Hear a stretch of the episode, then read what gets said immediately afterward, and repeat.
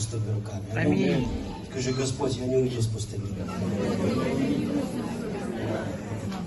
Э, Вы знаете, э, э, у нас это было, я не помню какой год, у меня все перемешалось уже, эти года. Время так быстро летит, согласны, да? У меня есть две гипотезы по поводу времени, но я думаю, вот это вот правильное. А, вообще-то ученые, некоторые ученые, не знаю, откуда они это взяли, когда ты слышишь ученые, немножко улыбнись. Аминь. Не знаю, как киргизы, но вот русский человек при слове философ СМИ начинает смеяться. При слове философия почему-то. Вот так вот начинает. Смешно. Вот. Но они говорят, что что-то вот со временем случилось, и оно меньше на самом деле. То есть якобы 24 часа это уже не 24 часа. Просто мы живем во времени, но они считают, что оно буквально сократилось и стало быстро идти. А моя гипотеза, что на самом деле, чем ты старше становишься, тем ты медлительнее. А из-за того, что время идет с одной скоростью, а ты медленно, тебе кажется, что оно быстро уходит. Потому что в детстве вот у тебя за час было больше событий, чем у взрослого за сутки, понимаете? А, то есть у тебя за час там невероятное количество событий. Жука увидел, спички сожгли, э, там еще что-то, влюбился, разлюбился. Ну и вот, и, то есть жизнь она наполнена.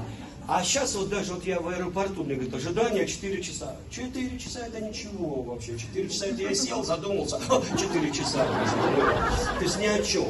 И, знаете, потому что мы так медленнее, реже удивляемся. Вот. Но а, и теряем вот это детство. А Бог говорит, что мы э, должны быть детьми. Люди говорят, нет, ты должен быть зрелым, взрослым. А, Я согласен в какой-то степени, да, потому что Иисус, он будучи эм, ну, младенцем, потом взрослел и был взрослым, но когда ему было 30 лет или 33 года, он прожил около 33 лет, он называл Бога Отца, а вы Отче. Вот так он называл, понимаете, да? Э, И так вообще-то евреи не называли. Никто не смел обращаться к Богу, а вы отче, потому что это только до трех-пяти лет детки маленькие обращались к отцу фразой «а вы отче». Ну, в русском языке она звучит так религиозно. Но э, в оригинале это миленький папочка или папуля, милый папочка, вот так в оригинале. И так могли говорить только маленькие дети. То есть взрослые, они говорили, отец мой, отец там и так далее. И есть такое слово, как отец, ну, отч, ну, отч. Но ава, эта приставка означала, ну, милый, очень драгоценный. Так маленькие детки говорили только. И когда Иисус так именно обращался к Небесному Отцу, это злило. Людей, они говорят, ты что себя называешь сыном Бога? Э, Ты так обращаешься фамильярно. То есть, милый папочка, это слишком фамильярно. Вы знаете, мне кажется, я первый человек, в нашей церкви точно первый, кто так сказал, но я претендую, что, наверное, и в России тоже. Ну, а, э, да, я первый, кто вышел и в микрофон помолился «Милый папочка». Я помню удивленные глаза всей церкви, очень удивленные. Даже пастор Андрей, он так вот, вот так вот тоже посмотрел, так вот, вот так вот немножко. Ну вот, Э, это не говорили, так не говорили. И я не хочу всю историю, я уже рассказывал. Это произошло в гостинице Измайлова, где Бог побудил меня молиться. Когда тебя Бог побуждает молиться, это такой молиться, молиться, молиться, молиться. Знаете, это как понос почти. Молиться, молиться. И ты чувствуешь, это молиться. Вот. И ты ну, начинаешь искать место, где, где молиться. И я э, побежал, э, зашел в лифт, поднялся там на 20 этаж, и как я обычно молился. Я молился так, я запирал дверь, как написано, запри дверь, иначе Бог не ответит. Мы всегда в тайне. Вот, я запирал дверь, я поднял руки, потому что я, я как свидетель, свидетель Иеговы примерно так же понимал Бога. Ну, то есть не, не, не больше. То есть, знаете, вот так, я недостойный человек, но я прихожу к великому, великому Богу, вот Он настолько великий. И это все очень так, знаете, нам кажется, да, Сережа, ты правильно делаешь. Вот ты правильно делаешь. Мы вот пели там, я пел какую-то песню Ю- в Ютубе, она выставлена там. Ну, она такая классная, мы там так поклонялись, Дух Святой сошел. У меня дочка нам не могла петь. Сын мой выбежал вперед, лег на лицо и просто кричал. Кто-то еще там, знаете, было присутствие Божье. И вдруг такое, знаете, на, на- в Ютубе это сообщение. Что, Сергей, опять смехотворствуете? Я даже объяснять ничего не хочу. Я так устал от этого тупого, вот знаете, вот ну, такого вот, что даже не хочу объяснять ничего. Да, брат, смехотворствуем, да. Вот, э, то есть это невозможно, понимаете? Потому что если ты, если твоя религия не меняется, то это плохо, она должна меняться, понимаете? Потому что Бог творит все новое. Если тебе стало скучно в церкви, ну не церковь в этом виновата. Ты можешь быть всегда, ну, меняться, ты всегда можешь меняться, правда ведь? И вот тогда, несмотря на то, что я сильно пережил встречу с Богом до этого, что я на языках молился, что э, у меня были посещения такие от Бога, но вот э, я не знал Бога как Отца. И поэтому, когда я там поднял руки и сказал, Аве, Отче, со всей благоговением, вс...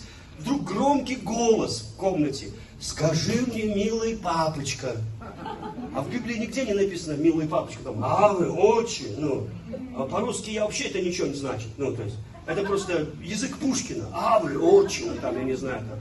это ни о чем, «авы», «отче» легко сказать, потому что я не понимаю, что я говорю, ну. А он мне говорит, скажи, милый папочка, а это я не мог сказать, потому что я не говорил так никому. Я знаю, есть такие слова в русском языке отдельно, милый, отдельно папочка. Но даже папочка я никогда не говорил. Уж тем более милый никогда не говорил. И тем более это как бы не относилось к моему отцу земному, понимаете? Потому что он-то редко был трезвым. И поэтому э, я не, ну, а когда человек редко трезвый, тебе трудно отношения. И потом не дети отношения с родителями строят, а родители с детьми выстраивают отношения. Если ты ждешь, что твой сын наконец-таки выстроит с тобой отношения, а ты как бука ждешь звонка, ну ты не дождешься, это ты должен выстраивать отношения, правда или нет? И когда Бог сказал, скажи мне, милый папочка, у меня, он еще физически, главное, физически, знаете, рукой по моей руке так стукнул. Он не больно, а просто опустил мои руки. А они опускаются, а он мне, скажи мне, милый папочка. Я опять поднимаю, а вы отчу так. Он мне раз по рукам, скажи мне, милый папочка. Я такой, да что такое, Бог молиться-то не дает. Я, я поднял руки, а вы отче, принимай молитву, какая есть. Ну. И он опять мне раз, скажи мне, милый папочка. Тут я понимаю, что я в молитве не продвинусь, пока не скажу. Вы понимаете, он не, не пускает меня дальше. И я собрался духом, и это было очень трудно. Трудно, понимаете?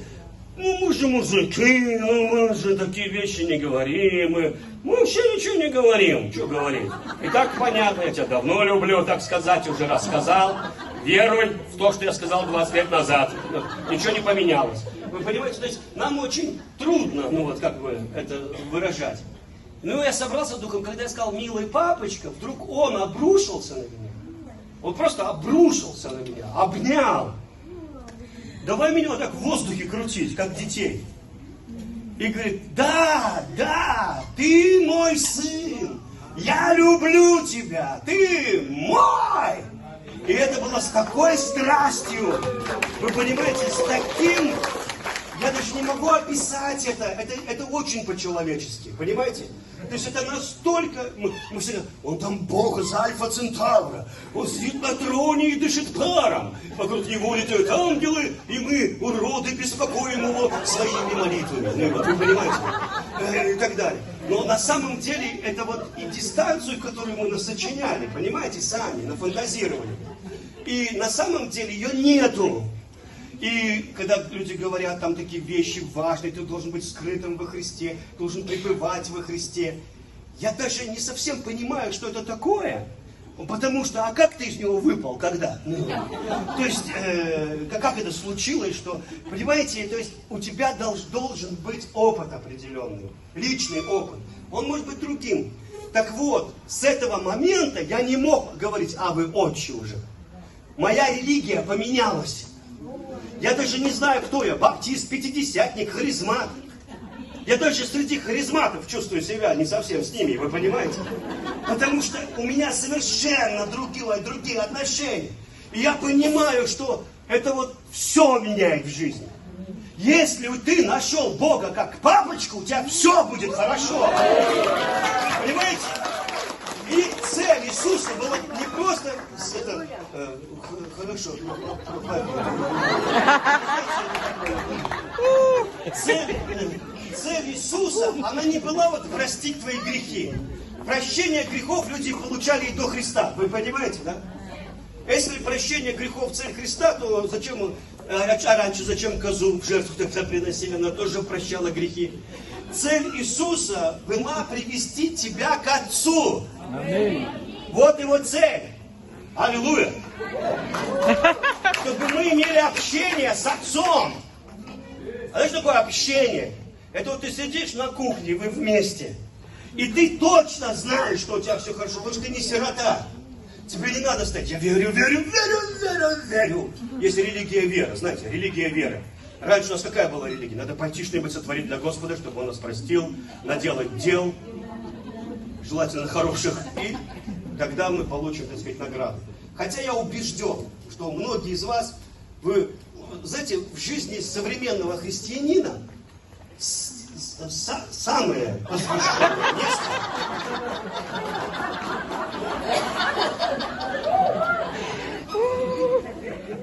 Даже пастор не удержался. Знаете, самое посвященное место Богу в теле хри- христианства это. Понимаете? Ничто так не претерпело за Христа, как она посидеть на стольких семинарах. Знаете, я не думаю, что есть что-то более страдающее и посвященное, чем наш зад, вы понимаете? Поэтому я думаю, что венец мученика именно на нее и повесит. Ну, шутка, ладно, это... Э, давайте теперь я прочитаю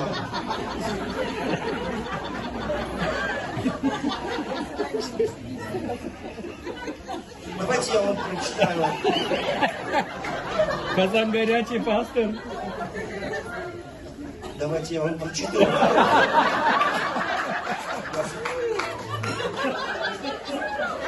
Давайте я вам прочитаю. Это, это писательница, детская писательница из Америки, Мэдлин Энгел.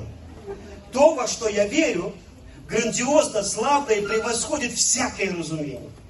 Поверить, что Вселенная была сотворена милосердным Творцом с определенной целью, это одно. То есть это мусульмане верят, это все верят. Понимаете, свидетели Иеговы, мы все верим, что Вселенная сотворена милосердным Отцом. Это одно. Все в это верят. Все христиане в это верят. Но послушайте, что дальше. Э, э, верить в то, что Творец принял человеческий облик, принял смерть, бренность, был искушаем, предан, сокрушен, и все из-за любви к нам, значит бросить вызов разуму. Потому что это невозможно понять для обычного ума. Вот почему Павел пишет, что чтобы вы познали превосходящую разум любовь Христову. Потому что твой разум ограничивает тебя. Тебя не ограничивает пастор, тебя не ограничивает государство, тебя не ограничивает никто. Тебя ограничивает твой собственный разум, который не может принять вот то безумие Божьей любви. Вот почему у людей Евангелие вовсе не радостная весть.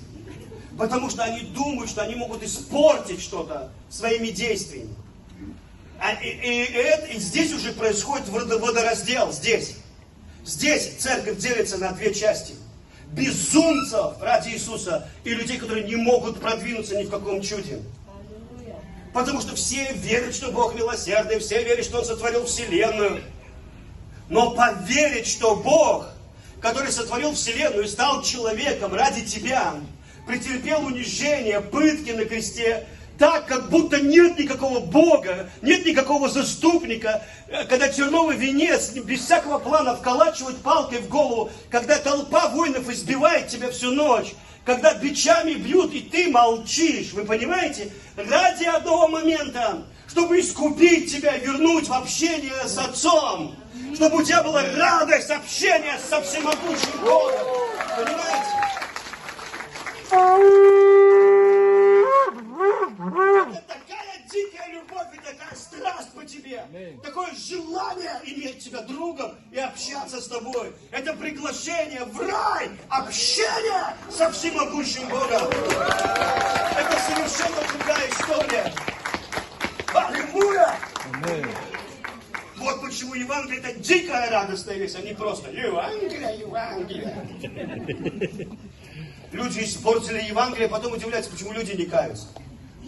Потому что если это Евангелие человеческое, стрёмное, о, брат, ты должен бросить курить, пить и мутиграться, и Христос примет тебя. О, ты должен сделать то-то и то-то, приносить жертвы и так далее. И тогда Христос примет тебя. И это уже никакая не радостная весть. Потому что все бремя положили на тебя, в то время как все бремя было возложено на Иисуса Христа, чтобы ты имел общение с Отцом, чтобы эта преграда греха была разрушена. Иногда люди говорят, а, вот, пастор Сергей, если ты согрешил, то ты сделал пропасть между отцом и тобой. Я говорю, иди заново в библейскую школу учись. Желательно вот Веры, Каната еще куда-то. Потому что преграда греха была разрушена на кресте. Ты еще не родился, а твой грех уже был разрушен. Была разрушена преграда между тобой и Богом. И Бог, Иисус навсегда примирил мир с Отцом. И у меня для тебя радостная весть. Отец ни на кого не гневается. Вы слышите меня? И Отец Небесный вообще не гневается на человечество. Люди, вот Бог в гневе, поэтому Бог там на Украине война, и в России, потому что Бог ненавидит грех и так далее. Они воруют гуманитарную помощь, поэтому у них война и так далее. Послушай, Бог вообще не гневается на мир. Это мир должен примириться с Богом. Это драка в одну сторону. Бог не дерется с человечеством. Бог обожает человечество. Мне говорят, церковь, ты должна покаяться. Я говорю, расскажите, в чем церковь должна покаяться? Ну в чем церковь должна Она мало молится, мало постится, мало проповедует, мало, мало, мало. Вам надо делать это больше. Я говорю, так, так ты хочешь сказать, что если церковь будет это делать больше, больше поститься, так? Больше молиться, то Богу придет больше молитв. Он увидит молитв больше. Не жрут дольше надо благословить. Вы правда так думаете о Боге, да? Вы серьезно? Так в чем церковь должна покаяться? Церковь должна покаяться в одной вещи, что она до сих пор не общается с Отцом. До сих да. пор не выстроила отношения любви с Ним. Она, как блудный сын, по-прежнему где-то молится на помойках, там, эх, Господи, хоть бы стручка хватило. Вы понимаете? Я молюсь, Господи, чтобы свиньи мне тоже что-то оставили. И вы знаете, вот этот бомжачий дух, он как-то легко ложится. Ну, потому что все покаяние блудного сына – это прийти в себя. Знаете, в себя прийти. А что такое в себя прийти? Что такое покаяние? Покаяние, ну, для религиозного человека, это когда ты говоришь, Господи, прости мои грехи. Покаяние, греческое слово, это, это, это метаной, обновление ума. Неплохо, но неправда. Покаяние, о котором говорит Христос, звучит так. Прийти к ответу. Это еврейское слово означает вернуться к ответу, домой прийти. Где ответ на все твои нужды. Иди домой! Вот что такое покаяние. А что ты там говоришь по дороге, какой ты текст насочинял, это не имеет значения, важно, что ты дошел. Аминь. Текст не важен, стихами, прозой или ты, или шестистопным дактилем это говоришь. Вы понимаете, это не имеет значения. Имеет значение только, пришел ты домой или нет.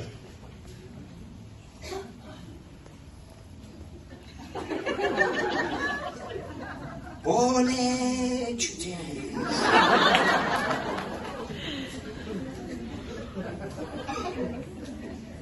Аллилуйя. Это настолько дико, то, что Бог стал человеком, унизился до такой степени. Но поверьте, это не было унижением для Бога. Это не то, что Бог сказал, ай, смиряюсь. Нет, это природа Бога. То есть для Него это, не знаете, это нормально. Послушайте, найди самого сокрушенного человека, самого смиренного в Вселенной.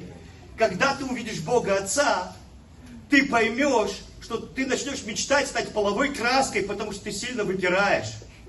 Потому что Он смирение тебя все равно. Как это можно о Боге подумать? Он настолько, Дух Святой настолько сокрушенный, настолько смиренный, что как бы ты ни хотел смириться, ты все равно будешь выпирать. Он как маленький ребенок. И мудрый, как ни один старец с ним не сравнится. Одновременно слабый, беспомощный, но при этом могущественный, сотворивший мир. С ясными глазами, в которых нет способности к критике. Он есть свет, и в нем нет тьмы. Понимаете, вообще нет.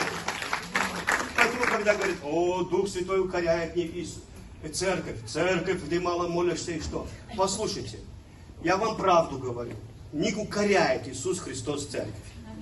Потому что это его невеста. Если ты жену до брака начнешь укорять, до брака дело не дойдет. Послушайте, если бы он решил тебя укорять, он просто проливает благость на твою жизнь, которая научает тебя любить Его. Вы со мной? Это не ты избрал Иисуса.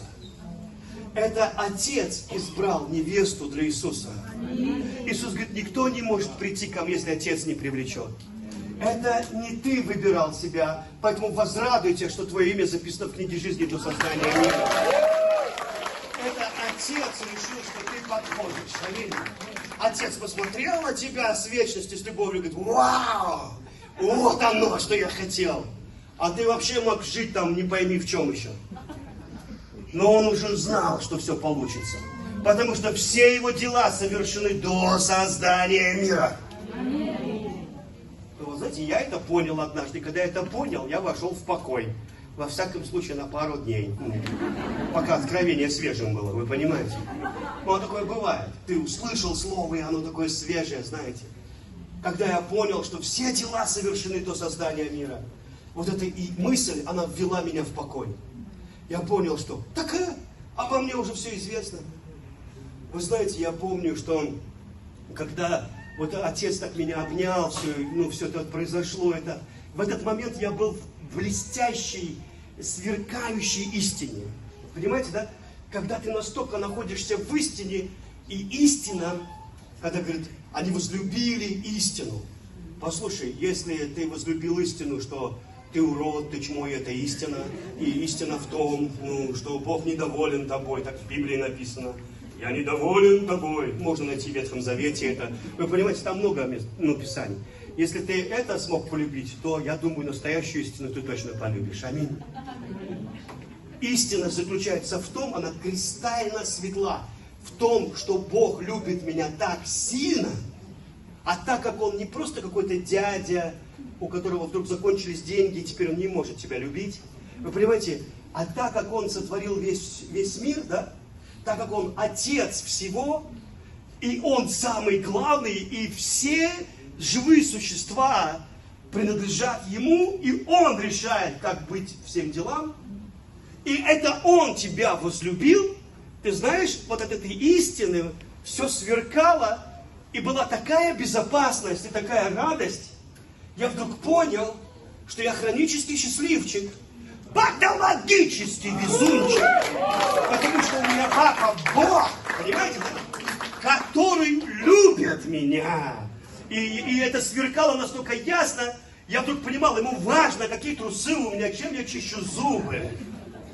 И, понимаете, буквально каждая деталь моей жизни, даже место Писания, вот это что у вас волосы все на голове сочтены. Помните, Иисус говорит, не бойтесь, говорит, даже волосы на вашей голове сочтены. Это мы думаем, да, Господь все знает. Ты смотри, даже знает, сколько волос. Даже, может, это в квадрате, это, это есть, когда цифры заканчиваются, начинают в квадрат вот эти писать, как это называется. Ну, в общем, не важно, я это не знаю. Ну, я до этого уже не смог продержаться в школе. Ну, вот. То есть, ну, в жизни не пригождается. И, послушайте, и вот, да, и когда ты, но на самом деле, когда ты в истине, ты понимаешь, что не в том смысле Бог знает, сколько у тебя волос, что Он сосчитал уже один, два, три, четыре, потом смотрит, да, еще осталось, ну, вот, ну уже сосчитал. А в том смысле, что вот как бабушка, знаете, вот бабушки меня поймут, мамы меня поймут. Вы знаете, что Бог тоже мама? Нет? Первый раз слышите? А Эль-Шадай, Бог материнской груди. Переводится Бог материнской груди. ты можешь присосаться.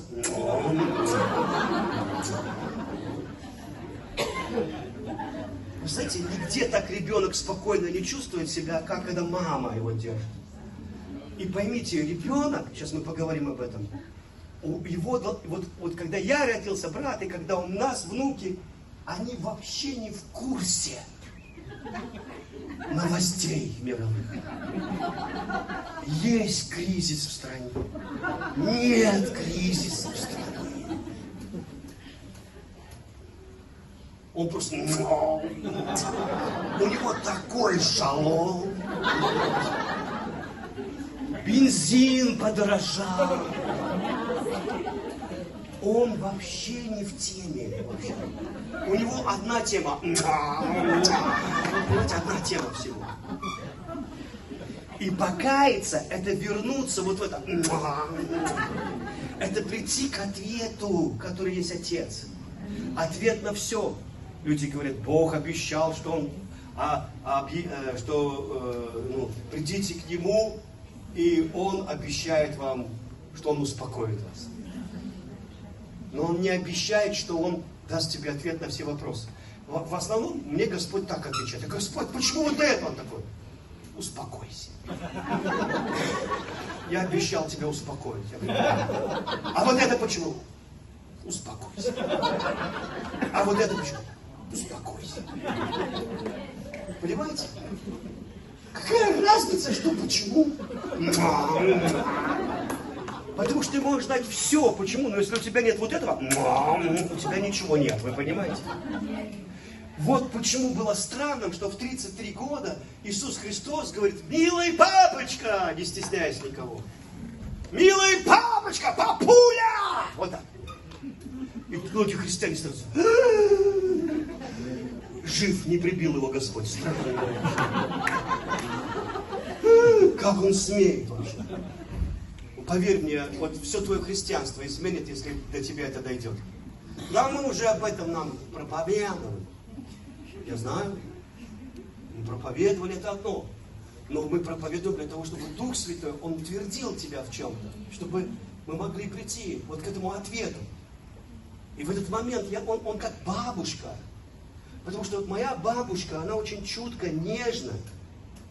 Она нежная. И знаете, ее совершенно не интересовали многие вещи.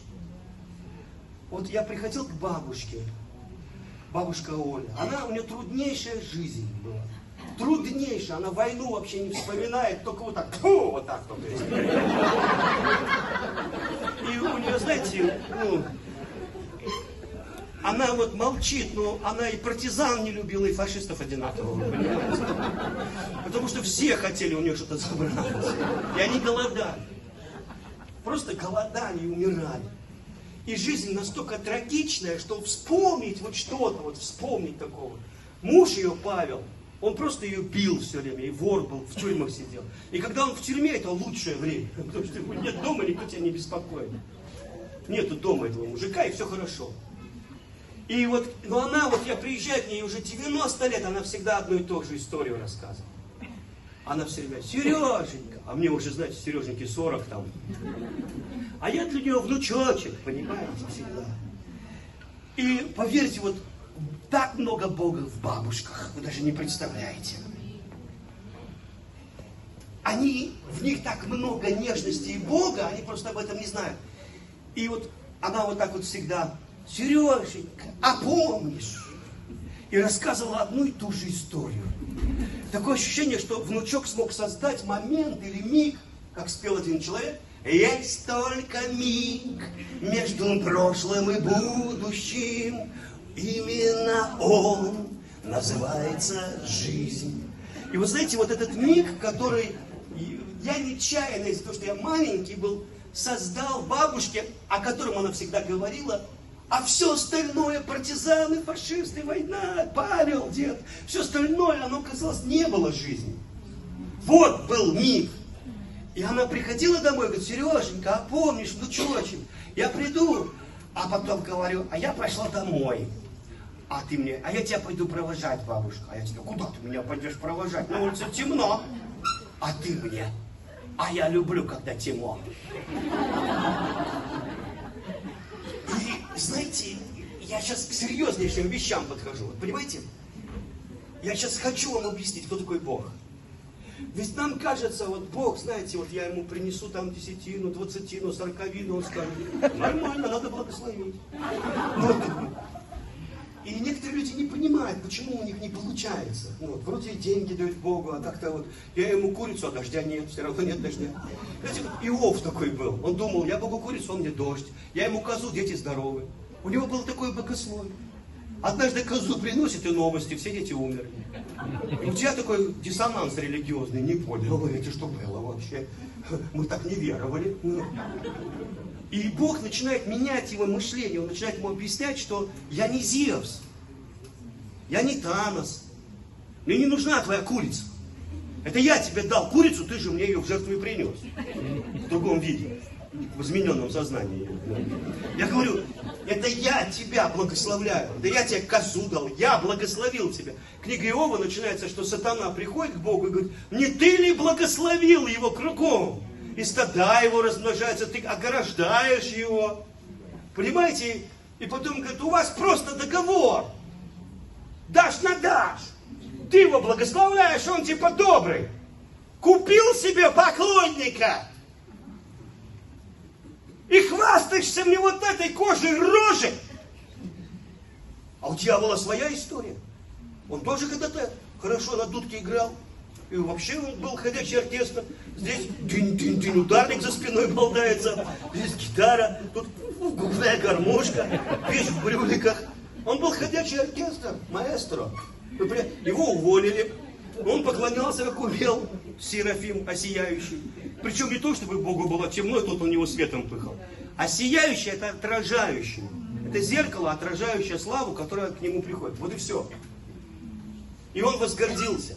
А тут Иов, которого Бог называет поклонником, который даже петь не умеет. И, и у него своя история, понимаете? И он думает, что вот так. И только после того, как Бог заговорил с Иовом, богословие Иова в корне изменилось. Потому что он увидел, насколько прекрасный Господь. Понимаете, он увидел, насколько Бог могущественный, прекрасный, насколько с ним весело. Большинство христиан вообще боятся умереть, Потому что они думают, что они придут в рай, и там будет этот Бог. И это, это знаете, вот у них такое же богословие, как у свидетелей Иеговы в журнале «Сторожевая башня». Там на обложке очень яркой, женщины в белых простынях у березы сидят, и сестра брата виноградом кормит. А на заднем фоне лось из кустов смотрит на этот рай. Вы понимаете? И, и мы думаем, вау, что я не, не тороплюсь в рай. Ну. Я не хочу, чтобы эти бабушки кормили меня виноградом, я сам могу поесть. И вот, и нам кажется, что, ну вот, я не готов. Ну, то есть на Земле есть более прекрасные места, чем вот эта обложка в журнале Но по сути, потому что на самом деле тебя возвращают во взаимоотношения. Понимаете, во взаимоотношения, которые исходят от Отца. Он инициатор этих взаимоотношений я пытаюсь продвинуться вперед. Вот. Итак, что же такого моя бабушка получала от своего маленького внука?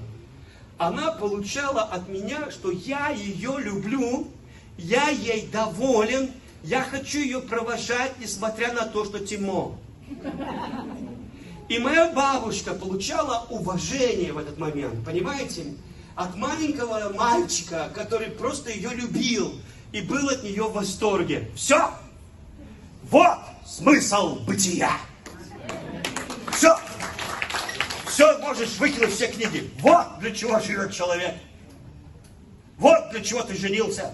Чтобы твоя жена получала вот эти миги твоего внимания, твоей любви, восторга, уважения, восхищения. Вот для чего твой муж женился на тебе.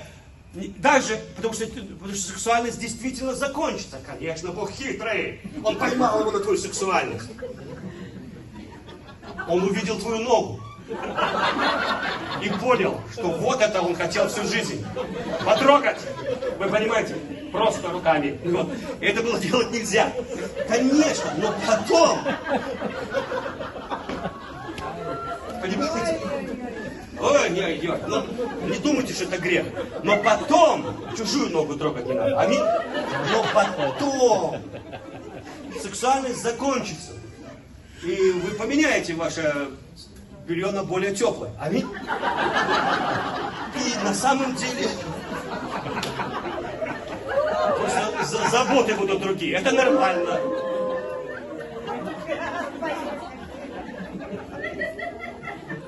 Я понимаю, есть такие бабуси, они такие, знаете, хать, фитнесом, хать, все время, хать. Еще страшнее выглядит. Я помню, идет такая, знаете, модель такая, идет такая, потом оборачивается такая, знаете, я такой, «А!»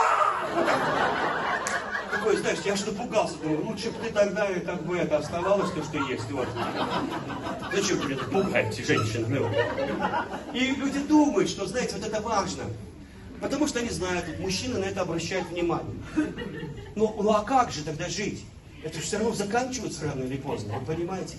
И хотя он знал, Бог хитрый, что сначала отдам клюнет на сексуальность, а потом ему надо весь день стараться, чтобы ночью это было.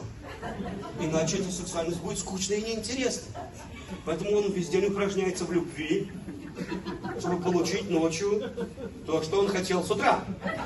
И, и кажется, такие мужики тупые, все, что они хотят, это вот это. Милая, если бы он еще и этого не хотел, поверьте, вообще бы не было никаких браков. Просто зачем они нужны?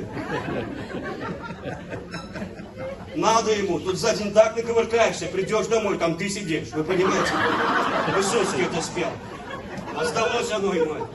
И, ну, Бог, хитрый Бог, Он сделал так, чтобы Он с годами научился тебя любить. Поэтому ты неудобная женщина. Настоящая женщина не будет очень удобной, знаете. Да, милый, да, сейчас отожмусь пять раз, как и сказал. Да, я. Настоящая женщина. Самый день. Вы понимаете, ты думаешь, ого, никакого кротости нет.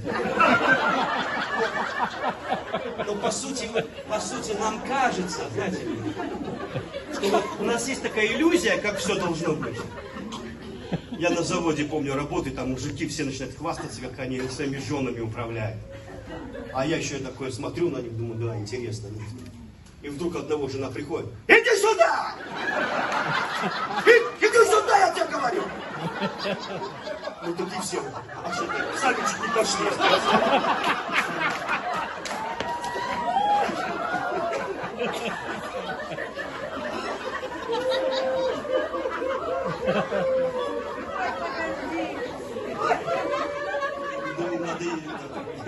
Можно я за него по- схожу, мне его жалко, вы понимаете?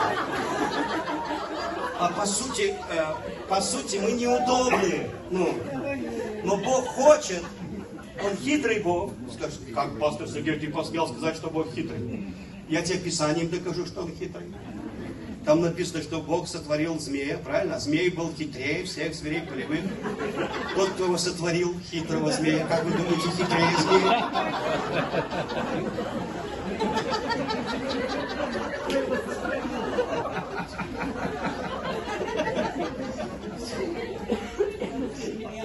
Люди есть план на мою жизнь.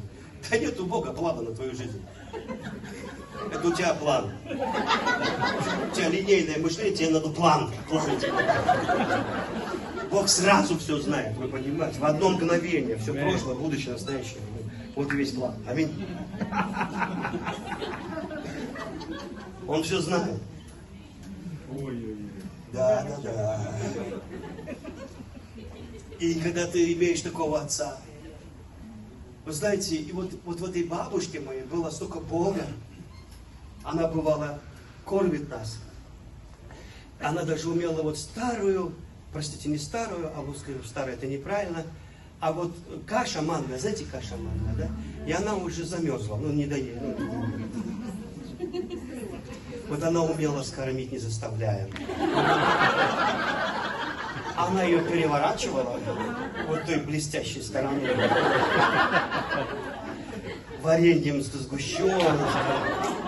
Получался пудинг. Вы понимаете? Но по сути, у нее было потрясающее чувство юмора, а мужское такое чувство юмора. Ну, С ней обхохочешься. Не- Несмотря на весь трагизм жизни, с ней было очень смешно. Когда мыло давали только два в одни руки, она говорит, Сережа, внучок, пойдем, у нас будет четыре руки, будет восемь рук». Ну вот, и мы с ней, помню, пошли. А там мужчина, он в очередь стоит не один раз уже, знаете, она мужчина, вы хоть бы пальто наизнанку вывернули, чтобы мы вас не узнавали. Вот, потому что он постоянно приходил, как будто новый человек. И, и брал там... И когда ты кушаешь, бабушка всегда смотрела прямо в рот. И это неприятно, потому что, ну, ну тебе в рот прямо смотрят. Ты кушаешь, а тебя смотрят, еще по голове начинает. А я же не кот, чтобы меня по голове гладить. Понимаете, я же парень, мальчик, но мужчина. Понимаете? Я люблю, когда меня гладят по голове, понимаете? Как девочку. Я же мальчик. И она гладит, мне не очень нравится. И она так все время, Сереженька, внучончик, ты мой сладенький, кровинушка, ты моя. Ты кушай, мой хороший. Я говорю, бабушка, я кушаю, кушаю. Вот и внучочек. И я, она, и она хотела, чтобы я все сожрал, вот понимаете, все. Все, что она не съела раньше. Все, что мне партизаны отправили с фашистами, чтобы я это тоже сожрал, понимаете? Чтобы я сожрал все за Первую мировую, за Вторую, за Голодомор. Понимаете, все, чтобы сожрал, понимаете? И когда я понимаю Бога, знаю Бога Отца, вы знаете, он говорит, я каждый день ласково, ласково, можете себе это представить, слово ласково подкладывал тебе пищу, а ты не замечал. По сути дела, Бог такой же нежный, и Он очень хочет, чтобы ты кушал. Вы знаете, что такое благость? Благость настолько могущественная и велика Божья, что нет ни такого приспособления, чтобы можно было измерить всю Божью благость.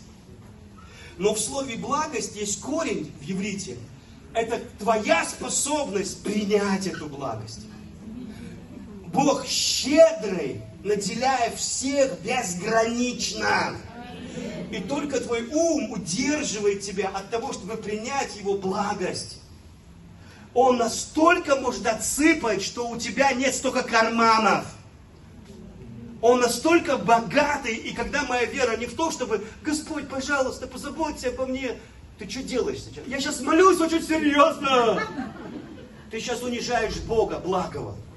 Он понимает, что ты ничего не понимаешь, и снисходит к твоей молитве. Но если бы ты что-то понимала его благости, ты бы все время молился по-другому. Ой, Бог, ты меня золотил! Ой, не могу, да что на меня все сыпется постоянно каждый день. Потому что ты понимаешь его могущество и твоя молитва превратилась в другую. Попробуйте так молиться. Иисус сказал, тот, кто имеет, тот получит и умножится. А тот, кто не имеет, у того отнимется и то, что намечтал. Когда я имею благого Бога, когда я имею щедрого Бога, когда я не, поэтому я не сомневаюсь в изобилии Его благости, понимаете? Поэтому мне нечего у него выклянчивать. Я только хвалю его, что он непрестанно думает, печется обо мне. Он миллионы людей пойдет на. Вы понимаете? Потому что он любит меня, Бог. Тогда, тогда моя вера, она становится совершенно иной. Мне не надо стараться верить. Да. И религию дел я заменил на религию веры. Братья и сестры, а Бог у тебя там нас. Но мы должны верить, что если мы все вместе соберемся и будем долго молиться, и мы заполним вот эти кувшины с молитвами на небесах, то Он выльет это в виде пробуждения на нас. И, так, и пробуждение у христиан напоминает мне такое, знаете, сидим в камере, и вдруг двери открылись, как пробуждение. Вышли, погуляли, Закончил, все в камеру, в камеру, в. Ждем следующего пробуждения. Сильное пробуждение было в прошлый раз, братья и сестры. Да. Молимся, чтобы еще одно пришло. Давайте, молитесь, да, молитесь. Вообще-то дверь открыта. Аминь. Аминь. Э, это вот здесь вот у тебя камера. Аминь. Здесь. Я говорю, если весь дым идет в хату, это значит заслонка закрыта. Аминь. Это не потому, что ну, Э, Бог против. Это потому что мышление такое. Аллилуйя. Это настолько дико, что пугает некоторых христиан, пытающихся догматизировать свой страх, набрасываясь на других верующих. А все потому, что приличное христианство со всеми готовыми а, ответами легче, чем принимающее, чем принимающее, чем принимающее чудо необузданной Божьей любви которую нам даже не нужно заслуживать. Понимаешь? Вот это чудо неопознанной любви, которое не нужно заслуживать. Совершенно ни к чему. Вот почему все дело как бы от твоих ноздрей зависит. Вы знаете, что роза всегда пахнет? Независимо, нюхаешь ты розу, не нюхаешь ты ее. Да. Она будет пахнуть, потому что она роза. И если ты нагнулся и понюхал розу, и насладился, и получил благословение ее аромата, то это не потому, что она решила тебя благословить, а потому что ты просто приобщился к ее красоте и запаху. Вот и все. Бог, независимо от твоих ноздрей, хочет, благоухает, переполнен благости, силы, Эй! радости, финансового изобилия и чудес. Понимаешь, Он Бог, Он не покается в том, что Он щедрый, милосердный и верный, и неизменно прощающий тебя Бог. Но если ты не нюхаешь и не принимаешь прощения, ты остаешься в своем чувством вины. Бог неизменно благ, постоянно и всегда. И когда Библия говорит, славьте Бога, ибо Он благ, ибо вовек милость Его, именно потому и славьте Его, что Он благ, Он не станет благим от твоей славы, Он уже благ. Аминь. Понимаешь? И твоя слава не располагает Божью благость к тебе. Твоя слава – это твои ноздри, которые ты наклонил к благости Божьей. Если от розы ты получаешь благословение аромата, красоты цвета и запаха ее, то от Бога, обоняя Бога, ты получаешь жизнь. Ты получаешь здоровье, ты получаешь все, что тебе нужно. Аминь. Вот почему Библия говорит, славьте Его, целуйте Сына. Целуйте Сына. Потому что если ты увидел, влюбился в девушку, мечтаешь ее поцеловать, ты же мечтаешь ее поцеловать? Или нет, ты думаешь, да, что-то не очень-то я ее хочу целовать. Как-то она мне нравится, но целоваться я не хочу. Вдруг так через, через нее переползет на меня, я не знаю. Вы прямо ждете этого первого поцелуя, правда? Потому что вы любите. Именно это и говорит. И когда ты ее целуешь, ты получаешь благословение. А? Ну, может, не у всех это было, но после первого поцелуя ты идешь домой. Примерно так, вы понимаете?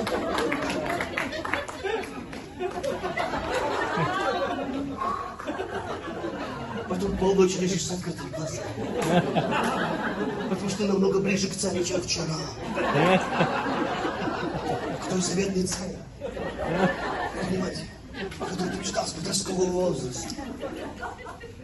Понимаете, когда написано «целуйте сына, чтобы вам не погибнуть», Потому что поцелуи сына дают тебе больше, чем любые другие поцелуи. Потому что поклонение и обожание сына, когда ты обожаешь Иисуса, любишь Иисуса, нем нечаешь, просыпаешься с его именем, ложишься с его именем. Потому что он хороший. Аллилуйя.